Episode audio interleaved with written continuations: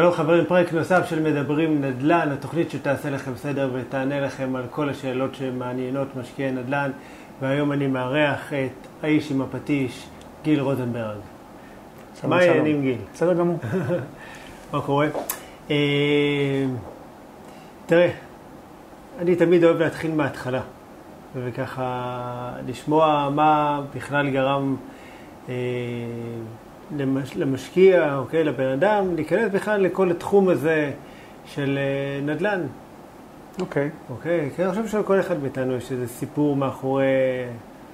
אני הגעתי די במקרה, אם היית שואל אותי לפני 12-13 שנה, אם שאני התעסק בנדל"ן, לא רק שהייתי אומר לך לא, זה היה נראה לי משהו מפחיד, רחוק ממני, מוזר, לא אני. ואצלי קרו שני דברים, שני תהליכים. שבעצם התהליך הראשון היה שאני עצמאי, בנקודת הזמן שזה קורה, אני עצמאי, החברה די מצליחה, אני מרוויח טוב, הכל בסדר, לכאורה, אני מאושר, לכאורה, ואז נופל לי איזה בום, יום אחד, הוא נפל בלי שום מטרה ובלי שום סיבה, שפתאום אני מבין שבשביל להמשיך להיות מאושר ולהרוויח את מה שאני מרוויח, אני צריך לעבוד מאוד קשה. וזה להמשיך לעשות עוד פעם את השיווק ואת המחירות ולהתעסק עם הספקים ועם העובדים ועם הגבייה ולנהל את הפרויקטים, ופתאום אני הייתי בסוג של דיכאון כזה, נפל עליי, ומה עושים. במקביל, כל זה קורה בערך ב-2008, המשבר הסאב-פריים. כן. הפסדתי בתוך 3 חודשים, אוקטובר, נובמבר, דצמבר, 2008. איך אפשר לשכוח שמפסידים 500,000 שקל, אי אפשר לשכוח. וואו. ב3 חודשים נפל התיק ב-40-50% כמעט, ושתי התובנות האלה אומרות לי, אוקיי, צריכים למצוא איזה משהו שככה באמצע, אני לא בן אדם שאוהב סיכונים, אני אפילו מגדיר את עצמי כפחדן, וחיפשתי איזושהי אלטרנטיבה שלא ידעתי בכלל מהי, הייתי אומר לי, גם באותו רגע נדל"ן, הייתי אומר לך, מה פתאום, אני נדל"ן, ואז אני מדבר ככה, אח שלי מתחתן, אני בשיחה עם אבא שלי, אבא שלי קנה לו דירה לחתונה, ושאלתי את אבא שלי כמה עלתה הדירה, דירה בפתח תקווה, במה שהתחיל להיבנות כשכונת נווה גן, היום היא כבר שכונה די גמורה, אבא שלי אמר לי 5 חדרים, 1,041,500. אני כזה מסתכל, אמרתי לו, מה 1,041,500? אני גר מעבר לכביש, עולה שם דירת 5 חדרים, 1.5 מיליון, אז משהו פה לא הגיוני. אמר לי, זה מה שקנינו.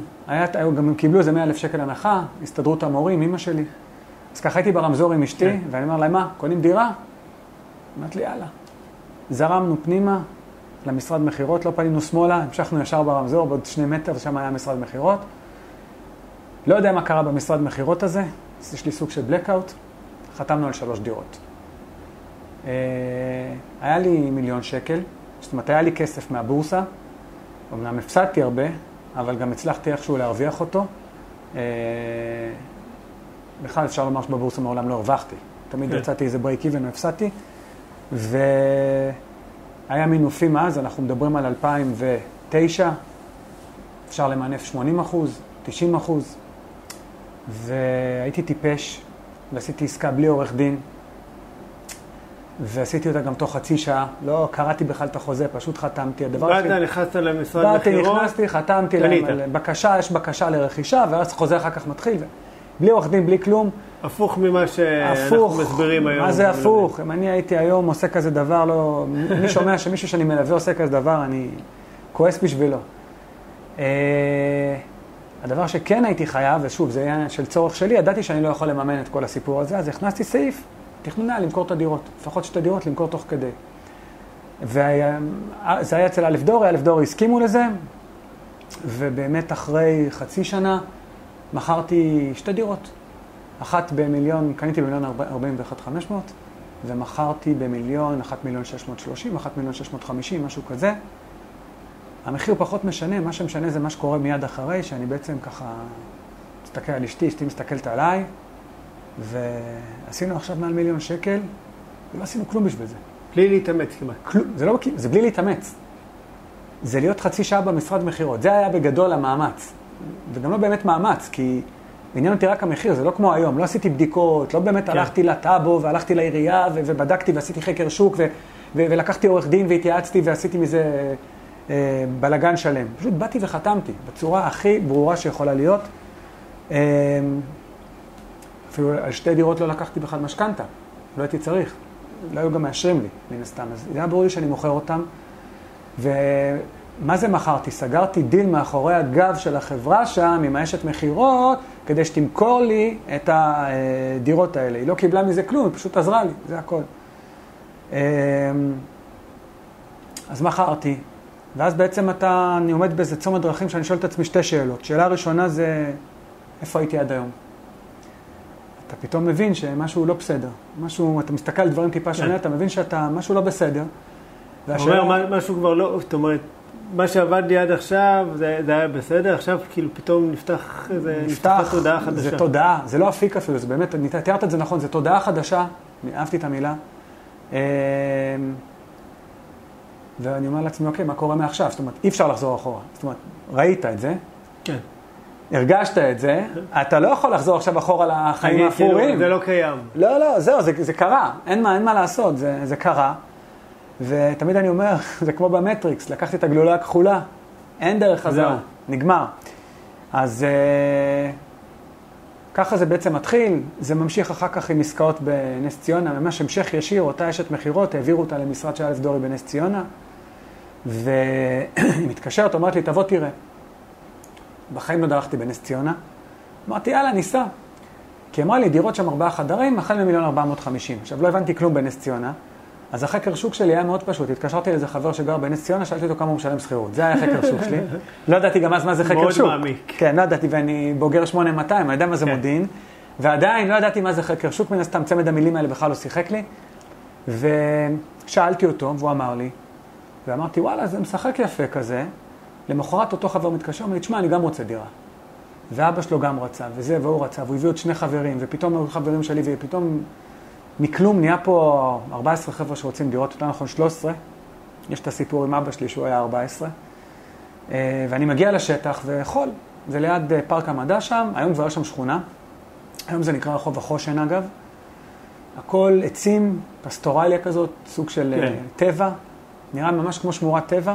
אני רואה שם שלטים של אפריקה-ישראל, של אלף דורי, אני מבין שהולך להיות שם משהו. אני בא לאותה אשת מחירות ואומר לה, אוקיי, אני קונה פה 13-14 דירות. בואו תעשי איזה... שאומי דמני. סגרתי לה את כל הפריסל בעצם. כן. כי הם בנו שם, אני לא טועה, זה 10 בניינים. זה היה פרויקט של 10 בניינים. בנס ציונה לא הרבה יודעים, אפשר עד 7 קומות. היה שם 8 בניינים, 7 קומות, ועוד 2 בניינים יותר גבוהים. אני לא זוכר של כמה כבר. אוקיי. קיבלנו בעצם, לכל החבר'ה שבאו איתי קיבלו 250,000 שקל הנחה, אם אני לא טועה. אני קיבלתי קצת יותר, הרבה יותר אפילו, ועשינו את העסקה, ובמהלך העסקה הזאת כבר היה ברור לי שאני רוצה להתעסק בנדל"ן. ואז בעצם חיפשתי איפה ללמוד, הגעתי לקשפלו ולמדתי 6 קורסים שם. קשפלו זה מכללה פיננסית... שאני לא יודע אם קיימת היום אגב, אני לא יודע. תדעתי, לא? אוקיי. חבל. אז אני לא יודע. צריכים להקים איזה... מכללה חדשה כזאת. צריכים, יש הרבה תוכניות בנושא, גם ללמד ילדים חינוך פיננסי, אבל זה כבר... זה לרעיון... זה כבר בדיוק, זה כבר לרעיון בדיוק. להמשך. כן. זהו, ככה אני בעצם מתחיל ללמוד, ניגש ללמוד נדל"ן, מניב, איך עושים אקזיטים, בכלל לא התייחסתי לדירות כאל מניות, אפשר לקנות, למכור. זאת אומרת, אחרי זה, אחרי שבלעת את הגלולה הכחולה, כן. וככה, פתאום הראייה התחילה להשתנות, הבנת שיש איזה משהו, בכל המשחק הזה. קיבלתי פטיש לראש, זה ממש ככה, קיבלתי פטיש לראש, וקיבלתי אותו במקום כואב, אבל מקום שצריכים לקבל אותו. כי לא הסתכלתי על החיים שלי יותר בצורה, זאת אומרת, כמו שהסתכלתי, זה שאת החיים שלי לפני ואחרי. התחלתי לחפש את השונה, התחלתי לחפש בעקבות הקורסים, התחלתי לחפש את איפה שכולם בורחים אני נכנס, את מה שכתוב בעיתונים אני עושה הפוך. חלוטין, משהו שגם אני הרבה פעמים מדבר עליו. נכון. בכלל, כאילו... זה מה שעושים משקיעים. למה להזין את עצמך מעיתונים, שבראש אנחנו יודעים שזה הרבה פעמים... ככה תוכן שהוא שיווקי וממומן, ויש המון אינטרס מאחורי הכתבה הזאת, ובסופו של דבר אתה לא מקבל מידע אמין, כי את המידע שאנחנו צריכים כמשקיעים, אפשר למצוא אותו במקום אחד, וזה בשטח. רק בשטח. אוקיי, ולהכיר. אתה, איך אומרים, נכנס כמישהו בלי ניסיון לתוך קזינו, ויצאת עם מה שנקרא, עם שלל יפה. לא רק זה, אגב. אבל זה לא קורה לכולם. לא, היה לי הרבה מזל. פה באמת, אני נגד המילה מזל. אני לא אוהב את המילה הזאת. יש לי סיפור מאוד יפה עם הנס ציונה, עם מזל. שכנעתי את אבא שלי לקנות שם דירה, למרות שהוא נגד. הוא נגד הלוואות, הוא נגד הכל בכללי. הוא לא לקח משכנתה, הוא קנה את הדירה הזאת בלי משכנתה, ואמרתי לו, אתה קונה היום, אנחנו נמכור עוד שנתיים, יש מפתח, אתה מרוויח 300,000 שקל נקי. טוב, בסדר, יאללה, שכנעתי אותו, עשה, מחר אחרי שנתיים, 300,000 שקל, אני בא ואומר לה, בוא נעשה את העסקה הבאה, מה אומר לי? היה לנו מזל, היה לנו מזל. אמרתי לו, מה מזל? אני פרסתי לך את כל הלוז, אני ידעתי שנתיים לפני, איזה מזל? היה לנו מזל, בסדר, אבל עוד פעם, זה דור אחר. וגם אני, ואותי ככה גידלו אגב, אותי גידלו ככה עד שנתתי לעצמי את הפטיש. תשמע, מצד אחד זה דור אחר, מצד שני, אני מניח שגם אתה נתקל שאתה נפגש עם משקיעים, אוקיי? וגם אני, שהרבה פעמים מה שמניע אנשים זה פחד, כי את הידע, אוקיי, סבבה, הנה, אני מסביר, יש דרך מאוד מאוד ברורה, אני מסביר כל מה שאנחנו עושים בכל תהליך של הליווי, הכל, מה שנקרא, יד ביד. נכון. אלה הם כמעט סיכון. ועדיין אנשים מאוד ככה הרבה פעמים צריכים לחשוב, אתה רואה, הם אומרים לך, אני מפחד. הפחד הוא לא מניע אותם, הוא מניע אותי, אותם הוא עוצר.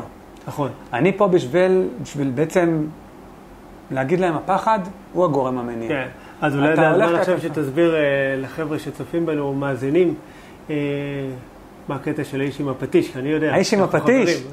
האיש עם הפטיש בעצם זה כינוי שנתנו לי עם הזמן, כל החבר'ה שאני מלווה, כי אני כל הזמן אומר, נותן פטיש בראש, נותן פטיש למתווכים, נותן פטיש למוכרים, נותן פטיש לכולם, אני נותן פטיש, זה סוג של מונח שאני אומר. ויש משפט שאותי לימד המנטור שלי, שאם אתה רוצה לתת למישהו פטיש בראש, פטיש 5 קילו בראש, למה לזרוק אותו רחוק? תקרב אותו אליך. תן את הפטיש, הרבה יותר קל. אז קוראים לי האיש עם הפטיש. בסדר, יאללה, נזרום עם זה. דווקא הבנתי, התגובות טובות לזה. זה התחיל כמעין קוריוז, וזה באמת הפך להיות משהו טוב. מה שאני בעצם עושה היום, אני עושה תהליך של מנטורינג. אני לוקח אנשים שיש להם חלום לקנות דירה, לצאת לעצמאות כלכלית, יש להם מוטיבציה, אש בעיניים, אין להם ידע.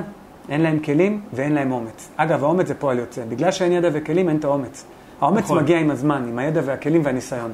רוב הפעמים הפחד מגיע מהחוסר ידיעה. זאת אומרת, אם אתה נכנס נכון. לחדר, גם אם הוא חשוך שאתה מכיר, אתה יודע בדיוק מה יש בו, אז אתה לא מפחד להיכנס. בדיוק. ואם אתה פותח דלת לחדר שאתה לא מכיר והוא חשוך, אז יש פחד.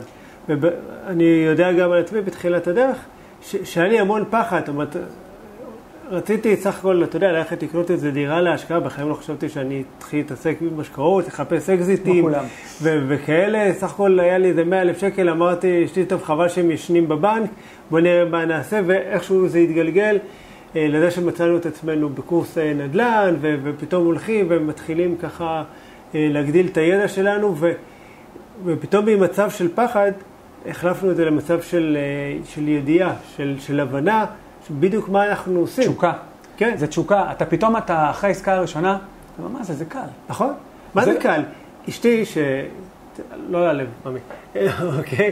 היא פחדנית. היא הרבה יותר פחדנית ממני בדברים האלה. כולנו פחדנים. וזה הגיע למצב שהיא באה, חתמה על עסקה, ואפילו לא ראתה את הדירה. טוב, מה? עשיתי את זה פעמיים, אגב. אתה רוצה לראות את הדירה, אומרת, לא, לא, בוא, אנחנו צריכים להוציא את הבנות, ונוסעה הביתה. היא ראתה את הדירה, אוקיי, לפני השיפוט בר, הסתכלה, אמר, אוקיי, ככה וככה, נעשה, והכל. אבל זה לא היה קורה אם לא היינו ממש בטוחים במה שאנחנו עושים, לא היינו סגורים מהחקר שוק עד המימוש של העסקה, ממש הכל תפור, אוקיי? וזה בדיוק מה שאני נותן לאנשים, אני בעצם לוקח אותם יד ביד, אחד על אחד, לא קורס, ממש מעביר אותם תהליך של מנטורינג, יש עליי המון שנים של ניסיון, עשרות עסקאות, אני מחזיק הרבה דירות, שמס הכנסה, לא יקשיבו. ובאמת אני לוקח אותם באחד על אחד, מלמד אותם איך לעשות חקר שוק, מלמד אותם איך לראות נכסים, איך לדבר עם המתווכים, איך להשתמש במתווכים, איך לדבר עם המוכרים, כמה זמן להיות בנכס, מה לומר בנכס, מה לא לומר, איך להשיג מימון טוב, איך להשביח נכס, שזה בכלל אומנות, מי כמוך יודע, כמה שפחות כסף, לייצר כמה שיותר ערך. כל הנושא המשפטי, אני תמיד אומר שאני לא עורך דין, אבל חתמתי על כל כך הרבה חוזים, אני יודע מה צריך להיות ומה לא צריך להיות, ובעיקר אני מנסה להסביר לאנשים שמשא ומתן, עד שהעסקה לא נחתמה, הוא לא הסתיים.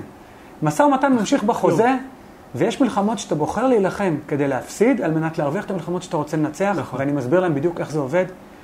וכמובן, כל התהליך של ההשכרה והמכירה של הנכס, איך למכור מהר, לא להתעכב, איך לשים את האגו בצד, בבית, גם אתה שם את האגו בבית, אמרת לי. החלוטין.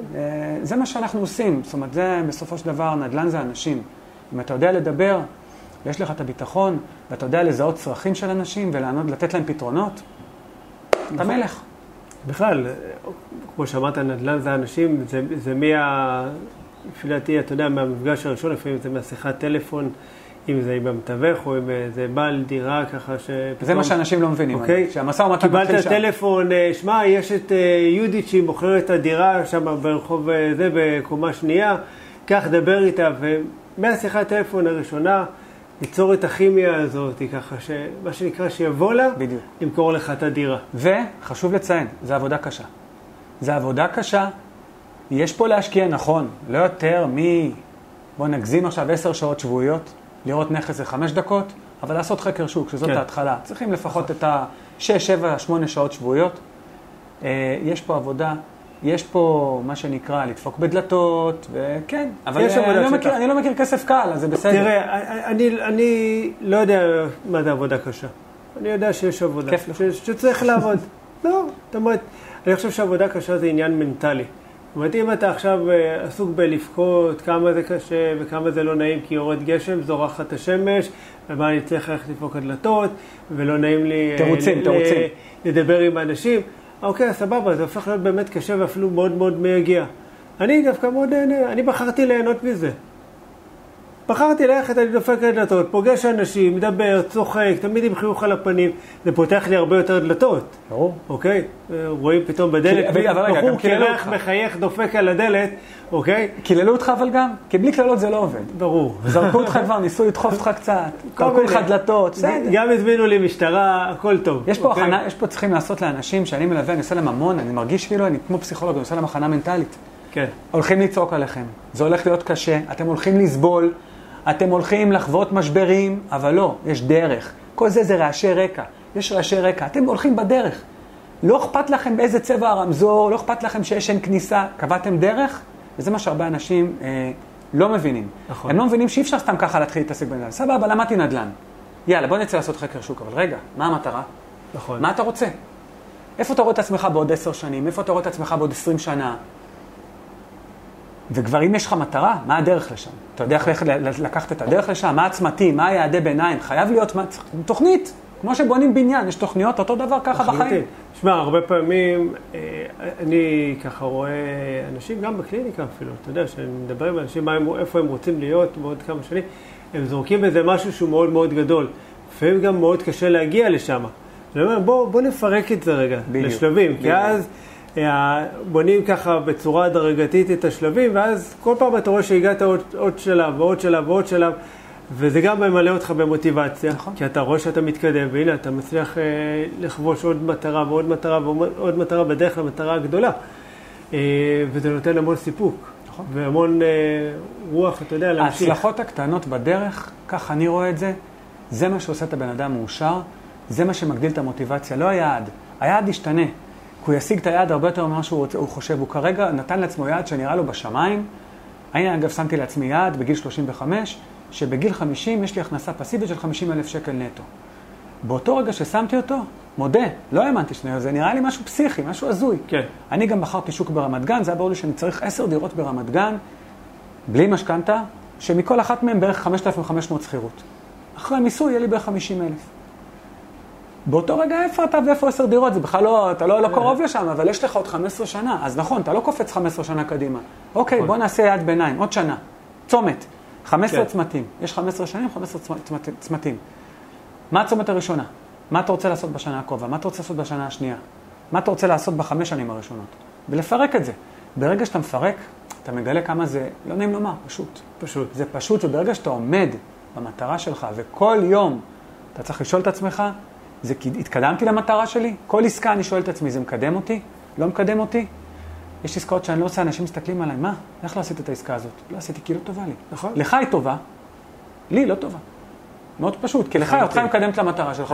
אני מסכים, ואני איתך בדיוק באותו ראש, וגם יש הרבה עסקאות, אתה יודע, שאנחנו, אוקיי, הם כאילו סבבה, הם אחלה, אבל אוקיי, הם לא מקדמות אותנו לאן שאנחנו רוצים. אבל בוא ניקח ככה, אתה יודע, זוג צעיר, שיש לו היום 100-150 אלף שקל. איפה היית ממליץ לו ככה להתחיל? איך היית ממליץ לו להתחיל מבחינת השקעות? קודם כל, אמרת נכון, מבחינת השקעות. לא לקנות לעצמו דירה. הרוב מחפשים לקנות לעצמם, ואז הם קוברים את הכסף שלהם וקוברים את החיים שלהם. חלוטין. אני טוען, ואני אומר את זה לכולם, זה הפטיש שאני נותן לאנשים. אל תשלו את עצמכם שתהיה לכם פנסיה, אל תשלו את עצמכם שיהיה לכם ביטוח לאומי, שכבר אגב, אני לא זוכר, אבל הודיעו שב-2037 איפשהו הם פושטים את הרגל. הם הודיעו, לא אני יודעתי.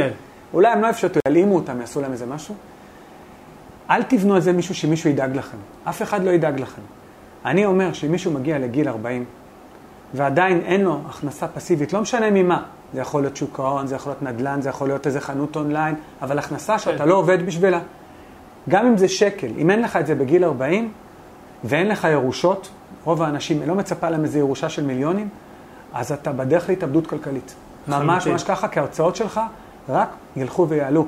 ילדים גדולים זה הוצאות גדולות, אם זה חתונה, אם זה לפני חתונה, שבר מצווה, בת מצווה, לימודים, מה קורה אם הילד רוצה? נפסק קניון. לא צריך, אתה יודע, לפני חתונה, לפני שהוא התחתן הוא כבר רוקן לך את הארנק, אבל הם מעשות. דיברתי אתמול עם מישהי, הילד שלה רוצה ללמוד רפואה בחול, 500,000 שקל. ככה זה עולה. כן. מאיפה תביא את זה? עזוב את הילדים, חס וחלילה, ההורים מזדקנים. אתה תצטרך לעזור להם. עוד יותר חס וחלילה. מצב סיעודי. סיעודי היום במינימום אתה מתחיל מ-20,000 שקל בחודש. במינימום. כן. אין להם ביטוחים סיעודיים, הם לא כמונו דאגו לזה, הם לא דאגו לכלום. נכון. והם יהיו סיעודיים בנקודה כזאת או אחרת, לא משנה לכמה זמן בחייהם. זה קורה, כי ככה מחזיקים אותם יותר בחיים, התרופות, כל מה שכל הרפואה מתקדמת.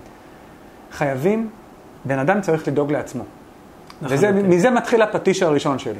זה הפטיש שאני קיבלתי. כן, זה הפטיש שאני גם קיבלתי. הרבה פעמים אני מספר, לדעתי גם בפרקים הקודמים, סיפרתי שישבה ככה מולי בקליניקה מטפלת, ככה בת 60 וקצת, ופשוט בכתה לי שהיא לא מסוגלת לקבל יותר מטופלים. היא לא בכתה מהדיקור. אוקיי, לא בכתה מהדיקור בכלל, אוקיי?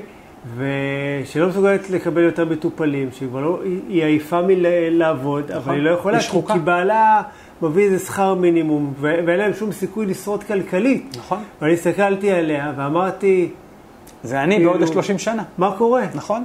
אוקיי, כאילו, ככה אני רוצה להיות, זה אפילו לא 30 שנה. תשאל את עצמך את השאלה הבאה. זה היה הרבה פחות, זה היה החלק העצוב יותר. כן, זה לא 30 שנה כבר במקרה שלנו. ואמרתי, אוקיי, כאילו, או שאני לוקח אחריות, או שאני מתעורר איזה בוקר אחד, ומוצא את עצמי בלי יכולת לפרנס את עצמי, אתה יודע, בדברים הפשוטים. וקמתי, הלכתי, עשיתי, אוקיי, התחלתי... זה הפטיש שאני קיבלתי ב-2008. זה בדיוק הפטיש שהתחלנו את השיחה, שזה מה שאני קיבלתי ב-2008.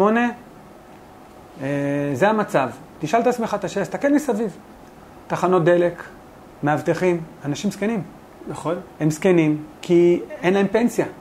לא דאגו להם. הם חייבים לעבוד בגיל הזה. בגיל הזה אתה לא אמור לעבוד, אתה אמור ליהנות מהחיים. נכון. מבחינה פיזיולוגית קשה לך הרבה יותר לעבוד, בטח ובטח גם שהעבודה היא פיזית. במיוחד שאתה יודע, כל החיים אנחנו, הרבה פעמים אני שומע אנשים אומרים, כן, בפנסיה, ניסע ונטייל, ובפנסיה, כן. ובפנסיה. ואז הם מגיעים לפנסיה ממשיכים, אתה יודע, להיות עדיין בכלוב הזה של לקום בבוקר, ללכת לעבודה. הם מגלים שאין פנסיה. אין פנסיה. הם בנו על איזה סתם, 20,000 שקל, הם מגלים שזה 7-8. זאת אומרת, הם התרגלו לרמת חיים של 20,000 שקל, כאילו זה במקרה מאוד מאוד טוב. במקרים קיצוניים, אלה שבנו על 7-8, הם גלים שזה 2,000. נכון. יופי, 2,500, יאללה. וניתן עוד 1,200 ביטוח לאומי מתנה. ואז שאתה חוקר טיפה בכלל כל העניין של הפנסיות, אתה מגלה שהן הולכות להישחק, כאילו, ולא יודע מה יהיה איתה, ואף אחד לא יכול להבטיח לך גם מה יהיה איתה. ואז אמרתי, אוקיי, אני, את הפנסיה שלי, הולך ליצור לבד. בדיוק. כי אני גם עצמאי, אז גם ככה אף אחד לא מבטיח לי כלום, אני רק משלם 1,000 שקלים בחודש ביטוח לאומי. אתה מממן את ביטוח לאומי. אוקיי, אבל לא נדבר על זה, זה כבר שיחה אחרת. כן, זה... אבל אמרתי, אוקיי, אני חייב לקחת אחריות, אני מאוד מאמין בלקחת אחריות על החיים שלי בכלל, ובעיקר גם על המצב הפיננסי. נכון. כי אף אחד לא יעשה את זה בשבילי. בדיוק. אף אחד, מה לעשות, לא נולדתי להורים עשירים שיכולים לעזור לי ולממן אותי, את הכל בניתי ב10 אצבעות. אוקיי? יש לי הורים שאוהבים, אבל מה לעשות? קטע כלכלי זה לא הצד החזק שלהם. אני לא מזלזל, אמא מורה הבא נגר אצלי. אני לא מזלזל. אבא שלי הוא עצמאי, הרבה שנים, יש לו, הוא עשה, אבל אם הוא היה יודע להשקיע, היה לו היום פי 30. מה לעשות? אבל בסדר, כמו שאמרתם קודם, זה דור אחר. נכון. הם חושבים אחרת. הם הרבה יותר מפחדים. שאני אמרתי להם שבואי, קחי ככה את כמה כסף שיש לך, הולך לקנה דירה בפריפריה, אז היא שאלה אותי מי גר שם. כן, אבא שלי אמר על דירה שהוא ראה שלי ברמת גן, איכשהו נכנס לדירה, אמר מה זה האיכס הזה. אבל זה בסדר, ככה כולם רואים מה זה האיכס, בגלל שזה איכס, אני קונה את זה, זה איכס. ואמא שלי שאלה אותי לא מזמן, אמרתי, מתי תקנה בית אמיתי? כן, בית אמיתי. תשקיע באיזה בית אמיתי. אמרתי לה, מה לא אמיתי בבית? יש לו דלתות, חלונות, שירותים ואמבטיה. אמרתי לה, וגם נראה טוב. אחרי שיפוץ, אחלה דירה להשכיר. נכון. אוקיי? היא הסתכלה בחשבון בנק, רואה את הכסף נכנס, ואז היא תבין. לא הגיע לזה. אגב, הדירה איכס שאבא שלי אמר, מכניסה לי כל חודש 4,200 שקל, אז כאילו... אחלה איכס. אז זה איכס, אני קונה איכס כזה, שיהיה לי הרבה איכסים כאלה. הרבה. אז בוא נחזור רגע לזוג הצעיר, אוקיי? שיש לו 100,000-150,000 שקל. איפה אתה מציע להם ככה להתחיל? הם רוצים עכשיו, אוקיי... קשה להם לקנות דירה. הם הבינו שהם עכשיו לא יכולים מ-150,000 שקל לקנות דירה, אוקיי? ברמת גן. ברמת גן הם לא יכולים. יפה. אז מה הם כן יכולים? יש הרבה דרכים. הדרך הראשונה זה לקחת את אותם 150,000 שקל. יש נכסים נפלאים, נקרא לזה פריפריות, למרות שמישהו, בטח זה נעליב מישהו, אבל זה בגדול. באר שבע, דרומה, חיפה, צפונה, יכול להיות שיש עוד מקומות, תסלחו לי, עם נכסים של... אזור 400,000-500,000 שקל. עד 500,000 שקל. נכון. יש כאלה דברים, אתה יודע את זה. יש המון. יפה. שזה מפתיע. יש הרבה, מספיק לעשות איזה פילטור קטן ביד 2, ואתה רואה את הדברים האלה. מכיוון שזו דירה ראשונה שלהם, גם יקבלו 75% מימון. נכון. אז ככה שלרכוש עכשיו דירה ב-400,000-500,000 שקל, אין להם בעיה. לחלוטין. אין להם גם מס רכישה. אם נעשה סדר, אם יש להם 150,000 שקל, זאת אומרת, הם יכולים אפילו דירה ששווה 600,000 שקל. יש להם 100, אז הם יכולים לקנות דירה ששווה 400,000 שקל, כי מקבלים 75%. אני בדרך כלל עושה לזוג כזה, אני אומר, אם יש לכם 150, תקנו באזור עד 500, לא ללכת ל-600, שלא יקרה להם איזה... מספרים ביבשים. כן, אבל משהו כזה, זה הכיוון. ובונים תוכנית השקעה, תמיד משאירים כסף לשיפוט, ולעורך דין, ולליווי, וכל הדברים הנוספים. עכשיו, תלוי כמובן מה המטרה שאנחנו בוחרים להם ביחד, כי לבד הם לא מצליחים בחיים להבין מה המטרה שלהם. ואם המטרה שלהם, אני רוצה עכשיו דירה לילדים, סבבה, קניתם דירה. והיו לי גם לקוחות כאלה. רוב הלקוחות שלא מסתכלים בזה ככה, הם רוצים פנסיה, אומרים, אני רוצה עכשיו 30,000 שקל בגיל 50, והוא ביום בן 30. סבבה, אז צריכים, יש לך היום הון, יש לי 100,000 שקל, בוא נגדיל אותו. איך מגדילים אותו? מי כמוך יודע, עושים עסקאות האקזיט. נכון. ועסקאות האקזיט, ב-100,000 שקל, בפריפריה של נכסים של עד 500,000, אפשר לעשות עסקאות יפות של... סיבוביות נקרא לזה, של 40-50 אלף שקל נטו. אפשרי, כן. מעבר לזה, קשה, צריכים לעבוד קשה, אבל זה אפשרי, הכל אפשרי. כן.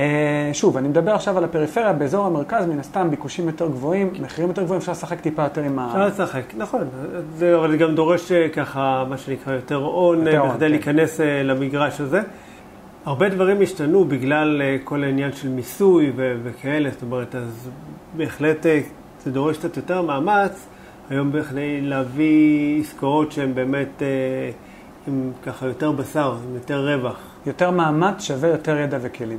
ממש ככה. ברגע שיש את הידע ואת הכלים, העסקאות האלה הן קיימות. רוב האנשים לא רואים אותם. הם יכולים להיות על העסקה, הם לא ידעו שזאת העסקה. הם מסתכלים על דירה בצורה מסוימת. אני מסתכל בצורה אחרת. מי שאני מלמד או מי שלומד, יסתכל עליה בצורה שאני מסתכל עליה. ואם תדע להסתכל עליה נכון, תתגלה לפעמים הזדמנות. בעיקר אנחנו מחפשים בעיות. אם זה בעיות רישום, סכסוכי גורשים, זה אני הכי אוהב. דירות נטושות, שאני חולה על זה ויש הרבה בפריפריה. דירות מחוברות, למי שלא יודע, שמשפחות חיברו שתי דירות, שברו את הקיר, אבל זה עדיין רשום כשתי דירות בטאבו, אתה קונה את זה כדירה אחת, פשוט מחזיר את הקיר, אין לך יותר מדי השקעה ויש לך שתי דירות. בדרך כלל זה דירות שנמכרות מאוד בזול. סכסוכי שכנים, מבנים מסוכנים, וכו' וכו' וכו'. לא חסר בעיות. ככל שיש יותר בעיות, יותר טוב, המחיר ירד. כי רוב הישראלים שיכנסו יגידו איכס. ואיפה שכולם אומרים איכס, אני אומר, זהב. וזה מה שאני מלמד את האנשים. אותם זוגות צעירים שבאים אליי 100,000-150,000 שקל, אני אומר להם ללכת לפריפריה. אני בדרך כלל, שוב, תלוי במטרה שלהם, אבל אני כן אומר להם לנסות לחפש את האקזיטים, בהנחה והמטרה היא באמת להגדיל עון עצמי בשלב הראשוני, ולייצר הכנסה פסיבית בשלב השני. אני לומד איך למצוא את הבעיות האלה, איך לאתר אותן. נכון, עבודה קשה, דיברנו על זה. נכון. זה עבודה קשה, זה לא קל. זה עבודה. זה עבודה. אין כסף קל, זה עבודה, ומי שמוכן לנטרל, לעשות מיוט על כל רעשי הרקע, ועל כל התירוצים של אין לי זמן, מה יקרה אם הסוחר יעשה לי ככה, מה יקרה אם אני לא אמצא, מה יקרה ומה יקרה ומה יקרה, אם אתה מוכן פעם אחת לעשות לזה מיוט, לשנות את החשיבה, להוציא את כל הדרק שהכניסו לנו עם השנים לראש, והכניסו הרבה דרק, הראש מלא. מי שמוכן באמת, אבל באמת לעשות את זה, הוא יצליח. אני הייתי מוכן. אני הייתי מוכן להתאבד על זה, והצלחתי. אתה היית מוכן להתאבד על זה, והצלחת. אני מכיר עוד עשרות שלמדו, בדיוק כמון, יש להם את כל הידע והכלים, לא עשו עם זה כלום. נכון. לא עשו עם זה כלום. בקורס שלי, אגב, שאני עשיתי, היו 30 איש, רק אני עשיתי. כל השאר בכלל מתעסקים עם זה. עצוב לי להגיד, אבל גם אצלנו. נכון. אוקיי. זה סטטיסטיקה, עוד פעם, אני לא בדקתי סטטיסטיקה, אבל זה ידוע ש-99% בערך מהאנשים שעושים קורסים, לא רק בנתן עושים את זה. אבל כבר בקורס אתה רואה שאתה יודע, תמיד שאלו מי היה שבוע בשטח, ורק אני ואשתי מרמים את ה... למה לא היית? לא היה לי זמן, עבדתי, אבל אתה עובד מה? אז בשביל מה אתה פה? אתה פה בשביל לעשות כסף, אז בשביל מה אתה עובד ועושה כסף למישהו אחר? זה בדיוק זה. זה עבודה. אומרים לי מה לא חבל לך, אתה סוגר את הקליניקה, ואני אומר, זה עבודה. נכון. אני הולך. זאת אומרת, לשטח, זה מבחינתי יום עבודה. אתה דואג לעצמך בעוד 20 שנה. כן. זאת העבודה עכשיו. העבודה שלי זה לדאוג לא רק לילדים שלי, קודם כל לי ולאשתי. כשאנחנו נזדקן, אני רוצה שנחיה בכבוד. לא רוצה להיות עשיר. אני רוצה לדעת שאני לא תלוי באף אחד, ואני מקבל מספיק כסף כל חודש בלי לעבוד כדי לעשות מה שאני רוצה. בסוף מה שישאר לילדים, סבבה. נכון. וישאר. לא הולכים עם המפתחות לקבר, אבל... כולנו מגיעים לאותו מקום, כן, ברור. יצאנו קצת מבאס, הרבה שיחות על מוות, אבל... זה קורה אחרי גיל 40. אבל בסוף, מה לעשות, זה חלק מהעסקת חבילה בכל הדבר הזה שנקרא חיים, ובאמת צריכים לעצור רגע ולחשוב מה המטרה שלנו ואיפה אנחנו רוצים להיות ואיך אנחנו הולכים להשיג את זה, ובאמת קצת לרגע לצאת מהעצלות הזאת שהופפת אותנו, וכל הקטע הזה של יהיה בסדר. לא יהיה בסדר.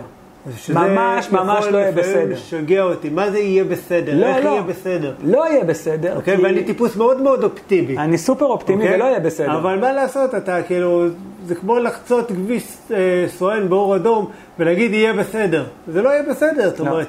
אני לפחות כעצמי, אם אני כאילו לא אפריש לפנסיה, אם אני לא אדאג ליצור את הפנסיה שלי, אז איך יהיה בסדר? לא יהיה. אוקיי? מחר חס וחלילה קורא לך משהו, קורא לאשתך, אני לא יודע מה אשתך עושה, אבל אם יפטרו אותה, לא יפטרו אותה. מה קורה? מי שמפטרים אותו אחרי גיל 50 מוצא פה עבודה במדינה? לא, נגמר. אבל אתה צריך לחיות לפחות עד גיל 100, כי היום אתה יכול. אם לא חוטף לך איזה חולרה באמצע, אתה חי. איך תחיה? עזוב את הכסף, השעמום. אני רואה אנשים שיוצאים לפנסיה, אני מכיר כמה חבר'ה כאלה, הם לא נעים לומר, הם משתגעים. אין להם שום עניין בחיים, הם לא יודעים מה לעשות. לפחות שיש לך נדל"ן, אתה קצת הולך, אתה רואה, אתה מסתכל בשוק שלך, גם אם אתה לא קונה כלום, אתה לפחות עושה איזה משהו, יש אקשן. אחרת אתה מתנבל. יש לך כמה נכסים, אתה יודע, תמיד דואגים, ומה אם הברז מתקלקל בצורה, יהיה לך עכשיו מה לעשות. יש עיסוק, לך תלמד אינסטלציה, לא צריכים לקרוא לאינסטלטור, תלך בעצמך עכשיו. לא, זה כיף, האמת היא, אני דווקא לפעמים, אני לא הולך להחליף ברזים וכאלה. אני לא יודע לקלוט מונות. כן? אבל אצלי בבית החלפתי ברז, אשתי ככה מאוד התלהבה. החלפת ברז? וואו, וואו, שפו. נכון? אני מחליף ברז, אחי, אני צריך להזמין לבניין משהו, ירידת ערך, צריך לעשות פינוי בינוי. אני מאוד אוהב, לפעמים שהשיפוצניקים נמצאים וזה, אבל אני מגרד לי, אתה יודע, לעזור להם. באמת? כן. הייתה לי עכשיו נזילה בדוד, חצי שנה לא ידעתי. אנחנו מקבלים חשבונות מים, אשתי אמרת לי, זה לא גבוה מדי, אני מסתכל, לא, אין לי מושג. מילינו זה שתי בריכות שחייה, אני חושב. לא צוחק, 650 שקל חשבון מים. משהו פסיכי. עד שבסוף העירו לי מהוועד שיש במרזב למטה נוזל, למישהו כנראה הלך הדוד, הסתכלתי. ורק אחרי שכל השכנים בצד שלי אמרו שלילי, אמרתי לאשתי, בוא נראה, אולי זה אנחנו, אולי נוזל אצלנו הדוד, בוא נראה. מסתכל, נוזל. נראה לי, אני אמליץ לך אחר כך על איזה חברת ניהול טובה. כן, שתן לי את החיים. אז דיברנו, אוקיי, אז זוג צעיר, יש לו 100-150,000 שקל, ללכת להשקיע בפריפריה, אבל עדיין, אתה יודע, הרבה אנשים לא עושים את זה, אוקיי? בגלל איזה פחד מסוים, וצורת מחשבה. יש להם מעצור. מה הדרך שלך להתגבר, אתה יודע, על הפחדים? כי בטוח שגם לך יש כל מיני פחדים וכל מיני דברים כאלה ש... לי כבר אין, אני באמת, אני לא פוחד מכלום אחרי הדברים שאני עברתי.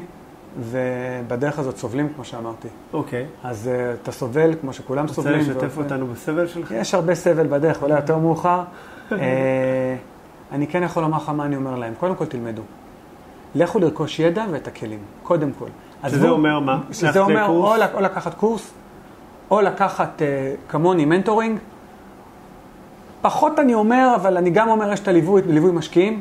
קחו מישהו שיקנה לכם את הדירה, שימצא לכם את הנכס. ליווי משקיעים לא נועד בכדי להפנות ידע. הוא בא לעזור לבן אדם שרוצה להשקיע, ואין לו את הכוח להתאמץ וללכת ולעשות חקר שוק. עצלן. הוא נועד לעצלנים. הם גם משלמים על זה, וזה בסדר. זה חלק מהשוק. הם מקבלים בסוף שירות מעולה ומוצר אותו. מקבלים פצץ.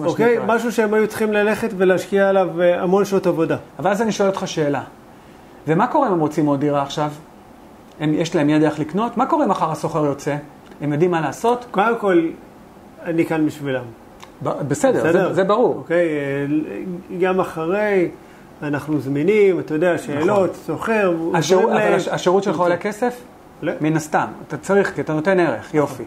במקום שהם ישלמו עכשיו כל החיים כסף, תעשו, תלמדו. תעשו בעצמכם. לא הצלחתם? תיקחו עזרה. מסכים איתך ב1,000,000% שתמיד עדיף. לתת חכות מאשר לתת דגים. בדיוק. יחד עם זאת, יש הרבה אנשים שאומרו לי, אני לא מעוניין ללמוד עכשיו איך לדוג. נכון. בוא תביא לי לאכול דגים, אני עסוק בלעשות כסף כרגע, בוא תעזור לי להשקיע, שזה גם בסדר. זה הרבה יותר טוב מאלה שיושבים בבית ואומרים לי, יהיה בסדר. יהיה בסדר. אוקיי? הם אומרים, אוקיי, סבבה, אני יודע שאני עצלן, אני יודע ש... אין לי את הזמן כרגע, או שאני לא מוכן כרגע לפנות את הזמן בשביל ללכת ולעשות את כל הדברים המשוגעים שאתה עושה ושאני עושה. בוא תעזור לי. אני בכל זאת רוצה שיהיו לי נכסים. היה לי מישהו כזה שאמר, תשמע, אני לא רוצה ללמוד, אני רוצה שתמצא לי דירה, אמרתי, תקשיב.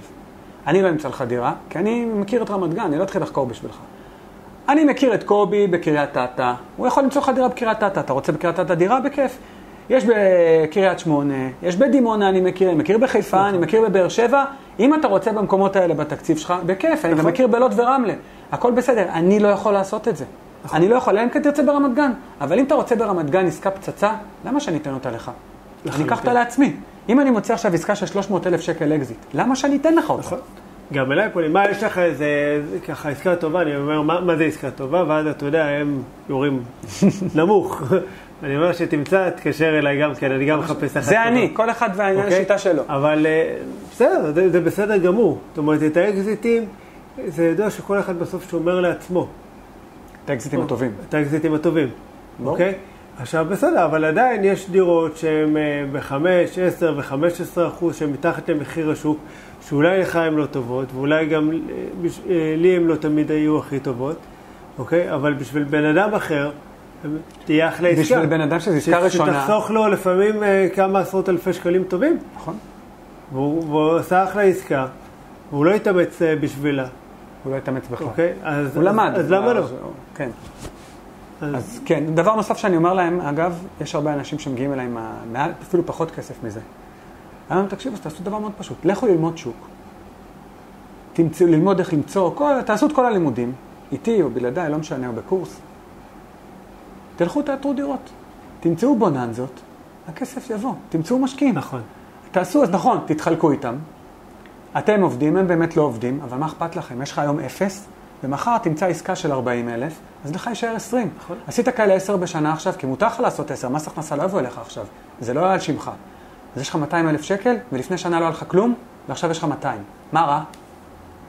אבל מה רוב האנשים שומעים? מה, לעשות עכשיו 10 עסקאות? זה מה שהם שומעים מהמשפט הזה. הם לא שומעים את ה-200,000. מה, 10 עסקאות? אתה יודע, הוא עוד לא עשה את הראשונה, עוד לא הלך בכלל לשטח. הם לא שומעים את ה-0 ל-200 ואת החיובי. מה, הם רואים, מה?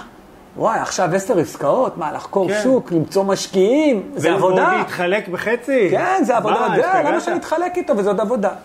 אין לי מה לעשות עם כאלה. כאלה, כמה פטישים שאני אביא להם בראש, וואלה, לא יעזור. לפי דעתי, אתה חייב לעבור מ5 קילו לפטיש של 10 קילו. אני, כן, שקלתי זה. אני עובד בחדר כושר הזה שנוכל להרים את הפטיש. לבוא עם הגורגים האלה, אתה יודע, עם המסעיות, כמו שמורידים בניינים עם הכדור הזה. כן, יש את זה, נכון, ככה מורידים, פינוי-בינוי, ככה מתחילים עם הכדור. יאללה, תעבור שאלה, בא דירות, אקזיטים, ישר פינוי-בינוי. לא, נתת לי רעיון לפרויקט הבא, נתתי לך פטיש בראש. אבל נכון, תראה, בסוף זה עניין של לצאת מאזור הנוחות. לצאת מאזור הנוחות שלנו, לפתוח את התודעה שלנו לדברים שהם אחרים. זאת אומרת, אני פעם ראשונה שישבתי, אוקיי, בקורס נדל"ן, הייתי אבא לחלוטין בכל מה שקשור לנדל"ן, לא היה לי מושג, לא ידעתי מה זה נסח טאבו, לא רשומים, לא כלום. הוא מדבר איתי על עסקות אקזיט, אפילו לא הבנתי. איזה כאב ראש, זה אחרי שיעור ראשון. ישנת? ישנת טוב בלילה? לא. לא ישנתי טוב בלילה, כי לא הבנתי איך לא ידעתי את זה קודם, איך לא גילו לי את זה קודם, והוא דבר לי, אני כבר 20 שנה, ואני אומר, איפה היית לפני 20 שנה? איפה היית לפני 20 שנה שאני הסתובבתי ברחובות וחיפשתי את עצמי? איפה היית? אתה מבין? כן, זה קשה. וזה טריף לי את המוח, ועד היום לפעמים זה מטריף לי את המוח. זה תובנה קשה, לא ידעתי את כל הדבר הזה. זאת אומרת, איך לפני 25 שנה, אוקיי, אפילו 10 שנים, לא ידעתי את כל הדבר הזה.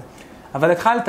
התחלתי. יפה. יש כאלה שאומרים איך לא ידעתי, אבל לא מתחילים. כן. ואז אחרי 10 שנים, יהיו למה לא התחלתי, עכשיו יקר מדי, אבל בעוד 10 שנים הם יגידו לו, עכשיו יקר מדי, חבל שלא התחלתי לפני 10 שנים. אז כל 10 שנים אתה תגיד את אותו משפט, אז זה כמו שההורים שלהם אומרים, אם היינו קונים לפני 20 שנה, ולפני 20 שנה מה הם אמרו, אם היינו קונים לפני 20 שנה, זה אותו משפט. נכון. ואני יכול להתערב איתך. זה מוקלט. שעוד 20 שנה, כולנו נגיד, אם היינו קונים עוד 20 לפני 20 שנה, כי המחירים יכפילו את עצמם בעוד 20 שנה. הם לא הולכים לשום כיוון אחר חוץ מלמעלה. אני עובד בקריית אתא, ובקריית אתא תמיד מספרים לכל הזמן שלפני 10 שנים, הדירות האלה שאני קונה היום, נמכרו ב$20,000-$30,000. אוקיי? כמו מזדה. זאת אומרת, כן. כמו יונדאי. נניח בין 80,000-100,000 שקל.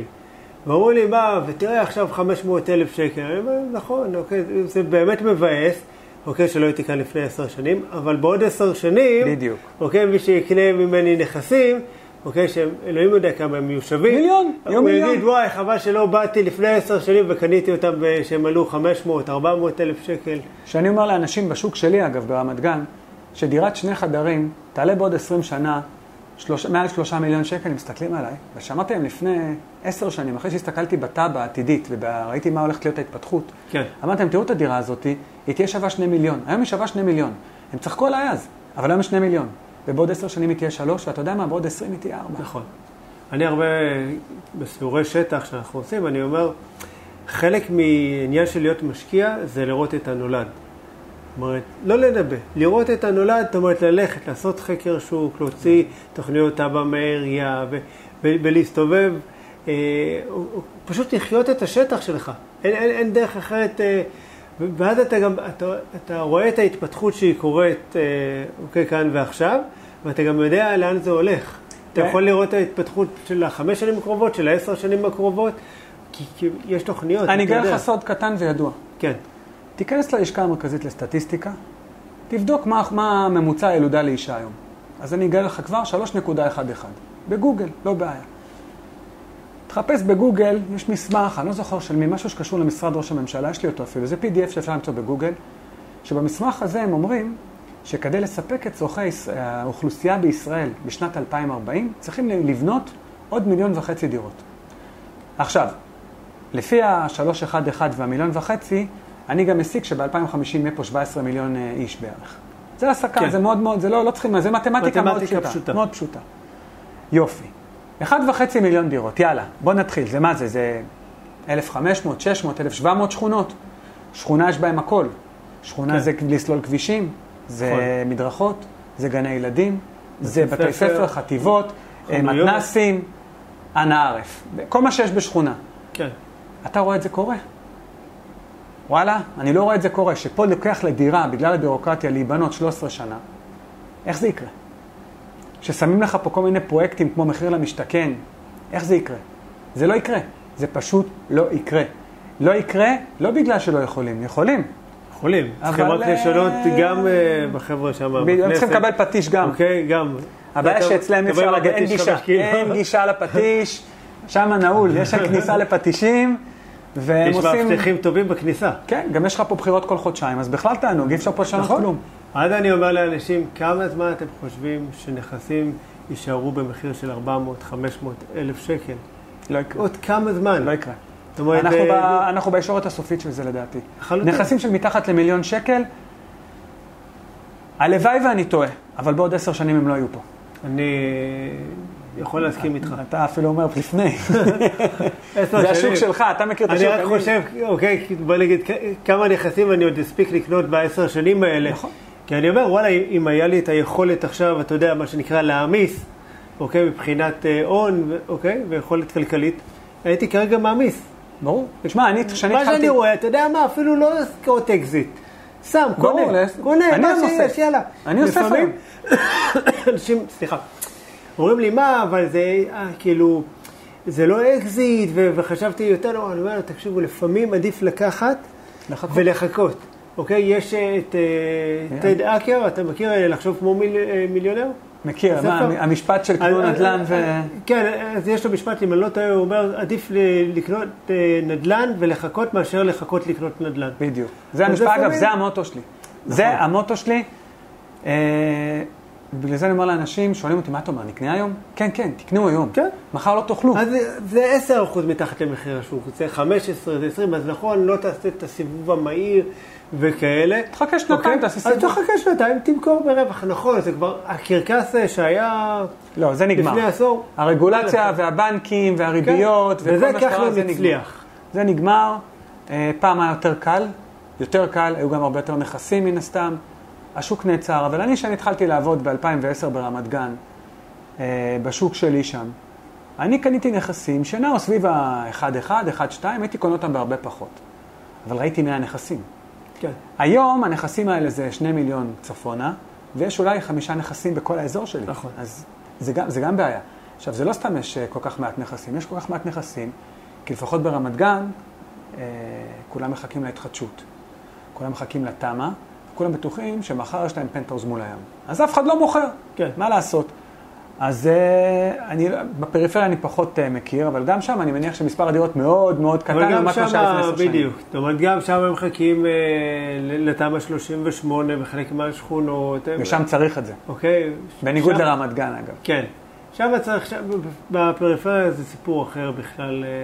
אגב, רמת גן, ראש העיר עכשיו עצר הכל. עצר.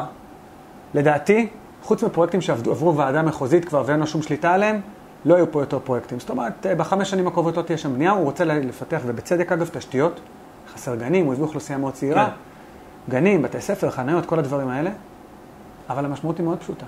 תיקח את זה, תיקח את מה שכחלון לא נעשה, שיבריח את כל המשקיעים מפה, והוריד את האחוז משקיעים לשפל, שלדעתי פחות מ-16%, היום הוא עמד כבר על 30 ומשהו. תחבר את שניהם מאוד פשוט, ותראה מה יקרה למחירי השכירות ולמחירי הדיור. אגב, מחירי השכירות זה כבר קורה ברמת גן, 20% בשנה האחרונה. עלו, אני יודע בכמה הזכרתי דירות, בכמה אני מזכיר אותם היום. מחירי הדירות ברמת גן בשנה האחרונה יחסית היו קפואים, לפני זה עלו בטירוף, ואני צופה עלייה של לפחות 30-40% ב5-6 שנים הקרובות, בתור התחלה. כן. כי אם לא בונים ואין עצה, אז בואי נחש מה קורה. יש עדיין ביקוש, ויש גם נהירה מטורפת מתל אביב, בעיקר של הסוחרים. וגם, עוד פעם, מה לעשות, שמעמיסים מיסים, אז בדרך כלל מישהו צריך לספוג את זה. בוא, אתה יודע, מה לעשות? בוא נקרא לילד בשמו. לא נהיה תמימים. אנחנו לא אוהבים כל כך לספוג את הדברים האלה. אנחנו אוהבים שבסוף יש לנו אחוז תשואה יפה על הנכס. תשמע, זה מאוד פשוט. אז מישהו משלם על זה, ומי שמשלם על זה בסוף זה הסוחרים שלנו. נכון, שמעלים את המע"מ על פירות וירקות, מי משלם את זה? אתה ואני. נכון. יפה. אז שמעלים לי עכשיו מיסים על דירה, מי משלם את זה? סוחרים שלי. אבל זה ככה, אני לא איזה איש רע. אבל זה מה שקורה. בסופו של דבר, כולם מפילים על כולם. הממשלה צריכה כסף, היא מפילה עליהם מיסים. נכון. אני משלם לה את זה, מישהו צריך לשלם את זה לי. זה מאוד פשוט. מי שנסליחה על זה נדפק, זה האחרון בשרשרת המזון. תמיד. כן. כמו בטבע, בסוף החזק שורד. כן, לצערנו. אנחנו הרבה מדברים ככה, אתה יודע, על ההצלחות שלנו ועל הדברים שאנחנו עושים, אבל בסופו של דבר, לכל אחד יש גם כישלונות, ואני חושב שאפשר ללמוד המון מכישלונות, אם נקרא לזה. אני לא חושב שיש לזה, כאילו באמת, אפשר לקרוא לזה, לדברים האלה כישלונות. מה שאנחנו עוברים, אני אוהב כזה שכר לימוד.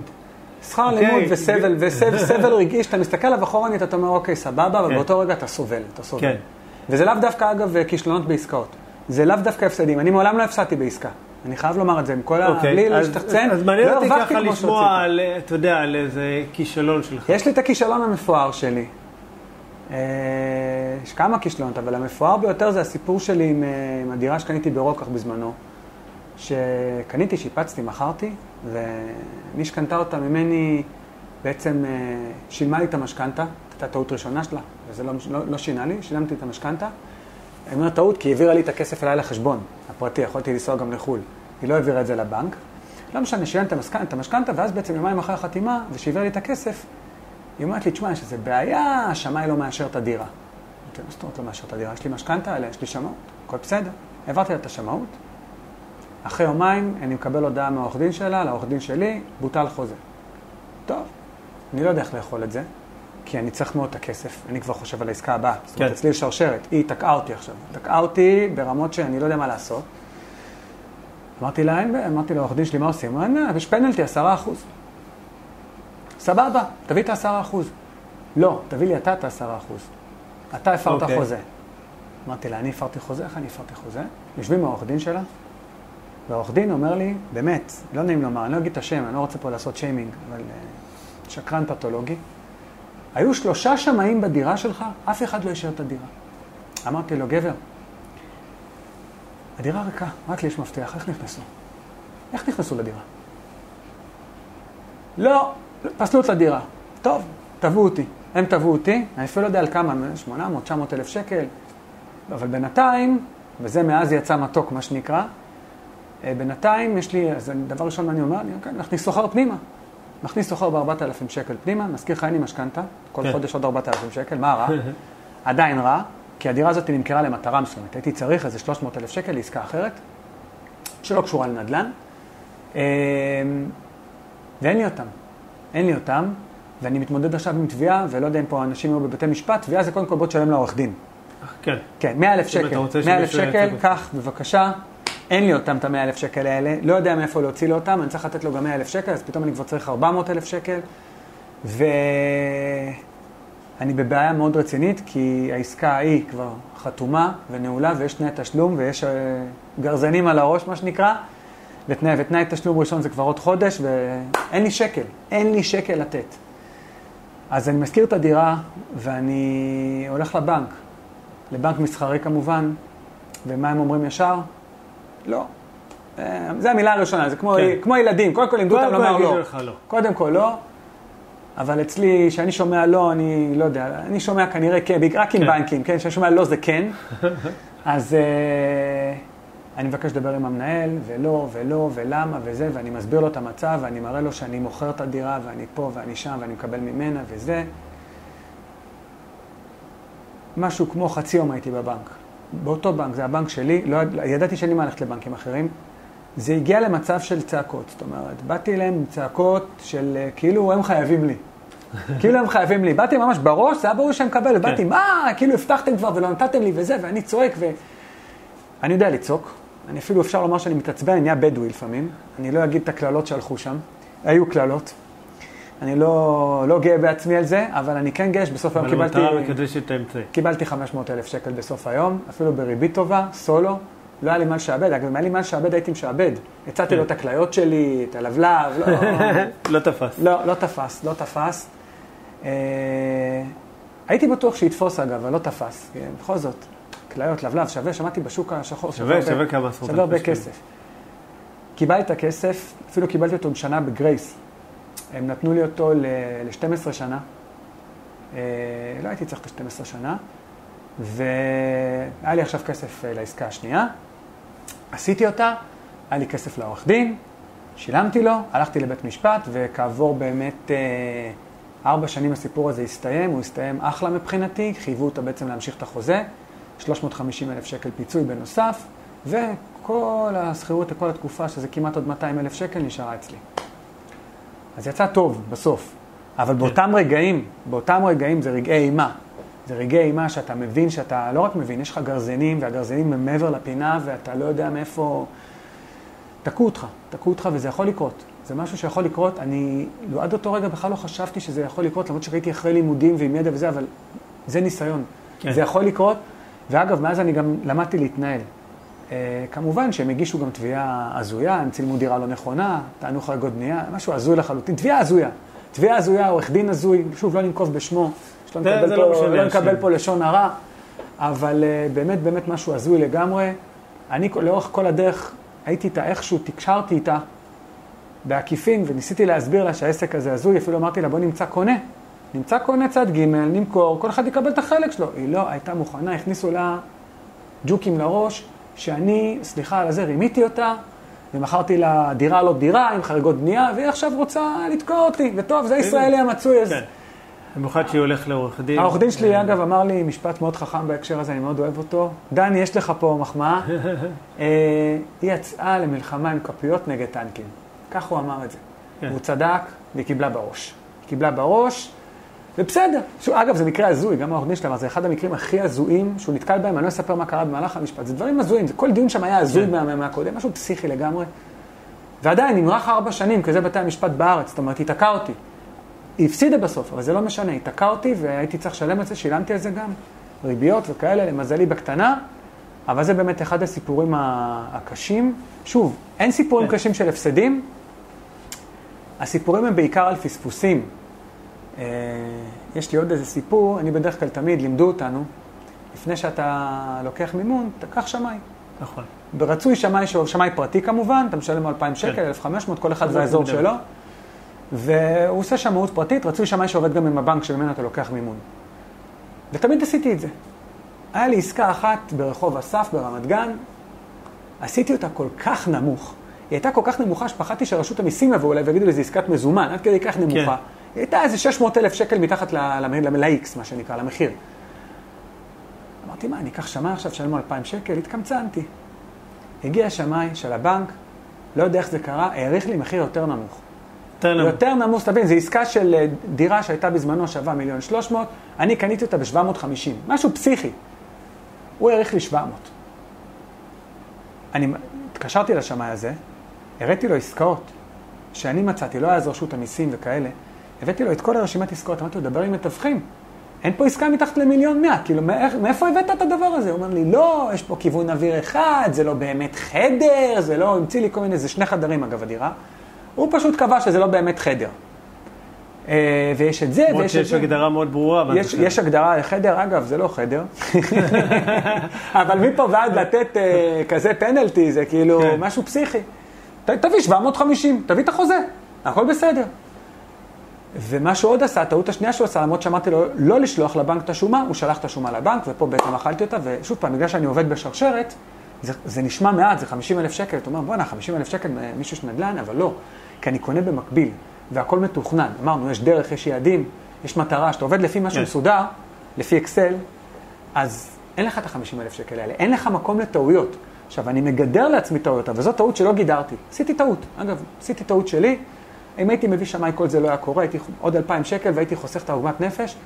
בנק מזרחי, הגעתי שם לרמות הכי גבוהות, לא הסכימו לתת לי שמאי, התחננתי, מה לא עשיתי, בסוף הסכימו, אבל עשו לי ממוצע. זאת אומרת, הביאו לי שמאי נוסף, מתוך הרשימה, תן ניחוש, העריך 750. מפתיע. כן, מפתיע, ועשו לי ממוצע, זאת אומרת, 725, אתה מבין?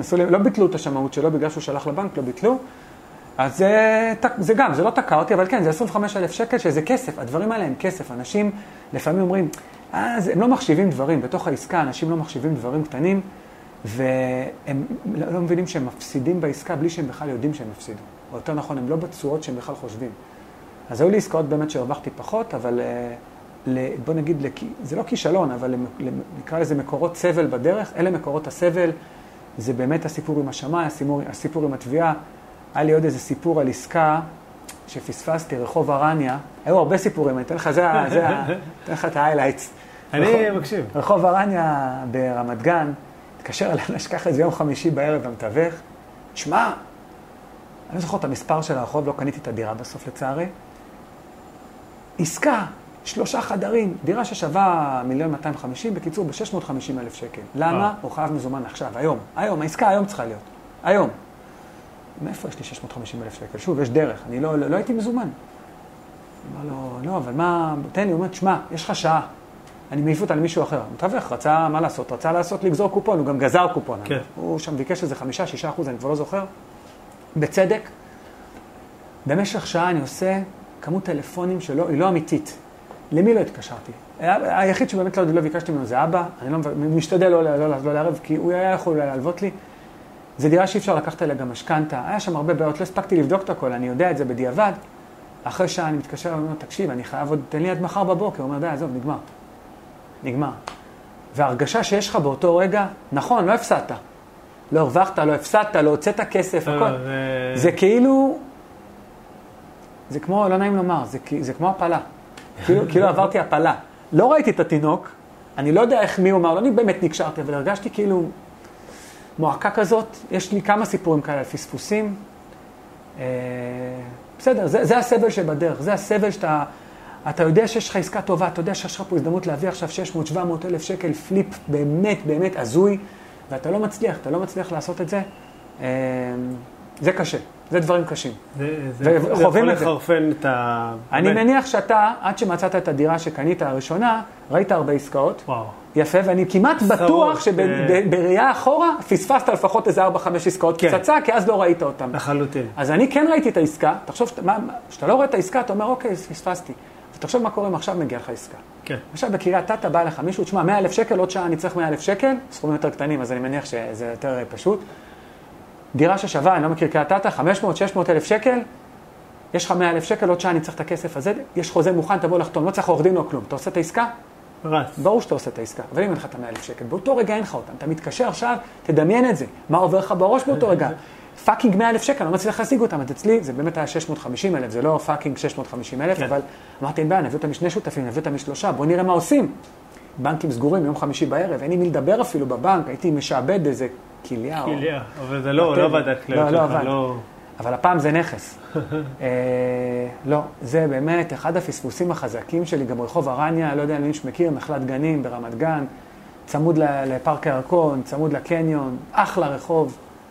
בסדר, קורה. לכולנו יש פספוסים, ואנחנו לומדים מזה, אתה יודע, וחוץ מזה, שיהיה מה לספר לילדים. אם הילדים התעניינו, בכיף אני אספר, אני מנסה לחנך אותם לסיפור הזה, בינתיים, אתה יודע, הילדה בת 10 מתעיינת בסליימים, והילד בינתיים כדורגל, שזה בסדר, אבל יאללה, נו.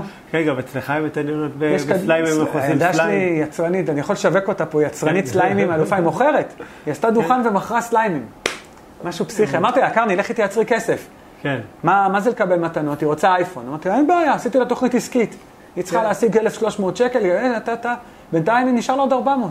הילדה תותחית. יפה. מגדלות לתוך זה. כן, בסוף היא תקנה דירות, יאללה, נו, שיהיה. בגיל 16, דירה ראשונה, היה אבא כזה, זה לא כמו אבא שלי, היה לך מזל, היה לך זה. כן.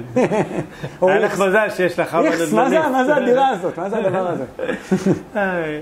גיל, רגע לפני שאנחנו מסיימים, ישנה מסורת. פטיש בראש. עוד רגע, אוקיי, וזה השאלון המהיר. וואי, אני גרוע בזה. מעולה. עכשיו הפתעת אותי, באמת לא... מעולה. הוא לא הכין אותי לזה, ראיתי את הדף הזה, הוא היה הפוך. בדיוק, וזה גם לא הולך להיות ארוך בעריכה. וואי, וואי, וואי. אז תתמודד. יאללה, נו, בוא נראה, אני מנסה. עכשיו אני צריך להיכנס לריכוז, אני מהפרעות קשב וריכוז שלי עכשיו. מצוין, אוקיי? בלי לחשוב, בלי יותר מדי מה שנקרא מחשבות מיותרות, פשוט לענות, שאלות כלילות, ספונטניות. יאללה, בוא נראה פה. קצת חוש הומור. וואלה, בוא נראה. אז קודם כל תתאר לי את עצמך בשלוש מילים. מנטליות של בן 12. זהו, זה היה יותר משלוש מילים, לא? בסדר, יאללה נזרום. יאללה, נו. מי הוא האדם שהכי השפיע עליך? אשתי. אשתך?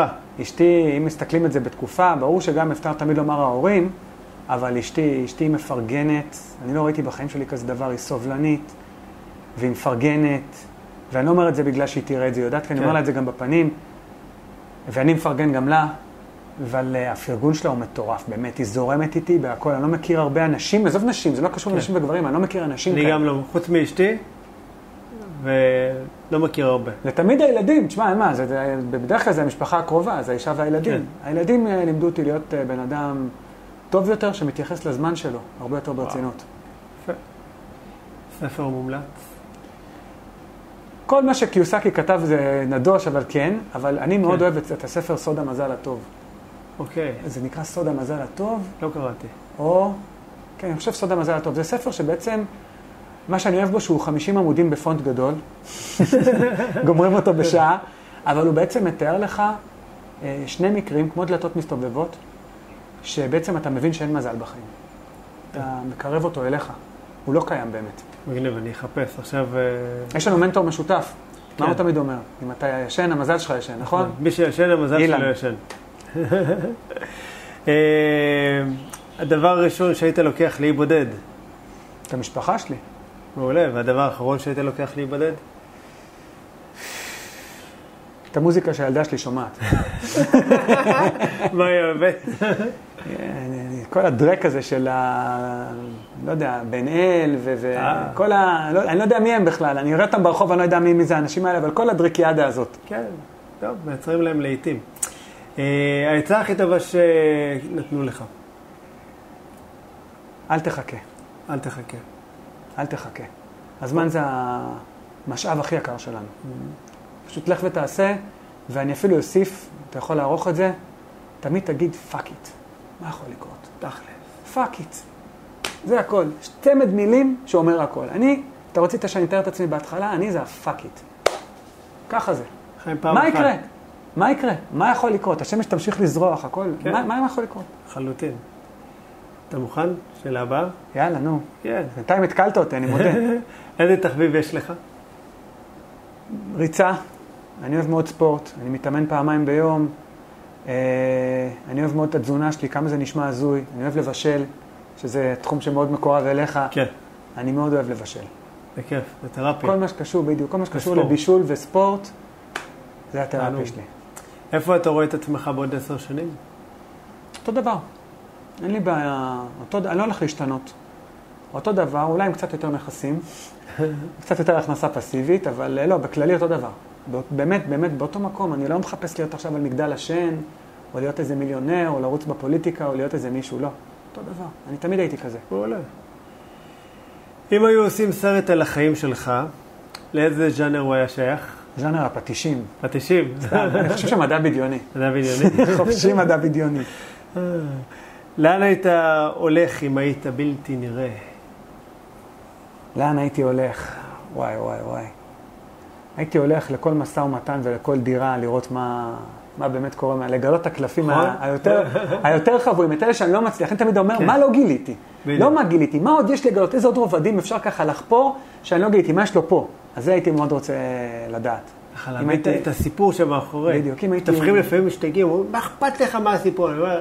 זה הדבר שהכי אכפת לי. הם לא מבינים שברגע שאתה מבין את הסיפור, הכל משתנה. זה כמו מה שעשיתי איזה פוסט לא מזמן על הדירה שקניתי, על אחת הדירות שקניתי ברוקח, שהייתה שם גברת זקנה שלא הסכימה להוריד לי במחיר. אמרתי, למה את לא מסכימה?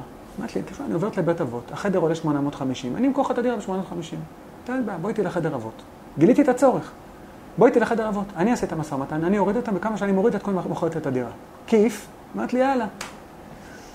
הורדתי אותם ב-750, אמרתי, לקחת הדירה ב-750, אמרתי, לא, אתה יודעת מה קחי דמי כיס, כן, לקחתי ב-780, והשארתי לה 30,000 שקל, הייתה בת 83, 30,000 שקל בבית אבות, לדעתי סיפק אותה לכמה שנים טובות. חלוטין. אבל כן, הדרך באמת לגלות מה קורה פה ופה, אם אני הייתי יכול לגלות אצל כל אחד במשא ומתן, הייתי יכול לעשות עסקאות הרבה יותר טובות, מן הסתם. שאלה מעניינת עכשיו. אתה מוכן? אני לא, אתה... לא. אני מנסה להסתכל, זה הפוך, אני לא מצליח לקרוא. לא, תקבל פטיש. יאללה. כמה זמן לוקח לך להתארגן בבוקר? 2 דקות. 2 דקות. ואם אפשר אפילו פחות, עזוב, אני אחד האנשים הכי מהירים בעולם. זריז אתה. מה זה זריז? זה סופרמן. מה הדבר שעשית שאתה הכי גאה בו? החתונה, אשתי, שהכרתי את אשתי. אני חושב ש... זה היה לי הרבה מזל, אפרופו מזל, אז היה לי מזל להכיר אותה. והילדים, תשמע, כאילו אין פה מה, זה תמיד האישה והילד, בסוף חוזרים למשפחה, לא מעניין כסף, לא מעניין כלום. זה תמיד הבסיס. זה תמיד הבסיס, לא יעזור כלום, זה אשתי והילדים. תלו, שאלה אחרונה. זהו? את, מה, אתה רוצה? אני אמציא עוד. השאלה האחרונה. את מי היית ממליץ לי לראיין בפגישה הבאה? וואו. מה, מהאנשים שאני מכיר? שקשורים בנדל"ן כאילו? כן, כדאי. לא עכשיו אבל הייטק וכאלה. אנחנו תוכנית על נדל"ן, תוכנית מאוד רצינית. בוא נראה, ראיינת את רותם, ראיינת את בוזגלו. וואלה, מפרגן. אם תצליח לשבור את טל קרסיק, אני יודע שהוא לא רוצה להתראיין, תצליח לשבור אותו ולהביא אותו לראיון, זה גם יראה מעניין. כן. כי טל הוא די כמוני, הוא דוגרי כזה, הוא לא מחפש את המילים הגבוהות והיפות, הוא תכלס. הוא תכלס והוא תותח במה שהוא עושה. טל חבר מאוד טוב, אני יושב עם פטיש 5 קילו לפחות פעם בשבוע שיבוא להתראיין, אבל בוא נראה. טל לוקח פטישים ושובר דירות, הוא עושה את זה יותר טוב בשטח. עושה קסמים. אז טל. טוב, טל, שותף פעולה, בחייה טל. נתתי פה מילה, אז יאללה, קדימה. טוב, גילה, היה לי כיף... ככה להעביר איתך את השעה הזאת ואת הרעיון, ותודה רבה ככה. באמת היה כיף. באת לחלוק איתנו. זהו חברים, ניפגש בפרק הבא, שלכם יום מקסים, להתראות. ביי.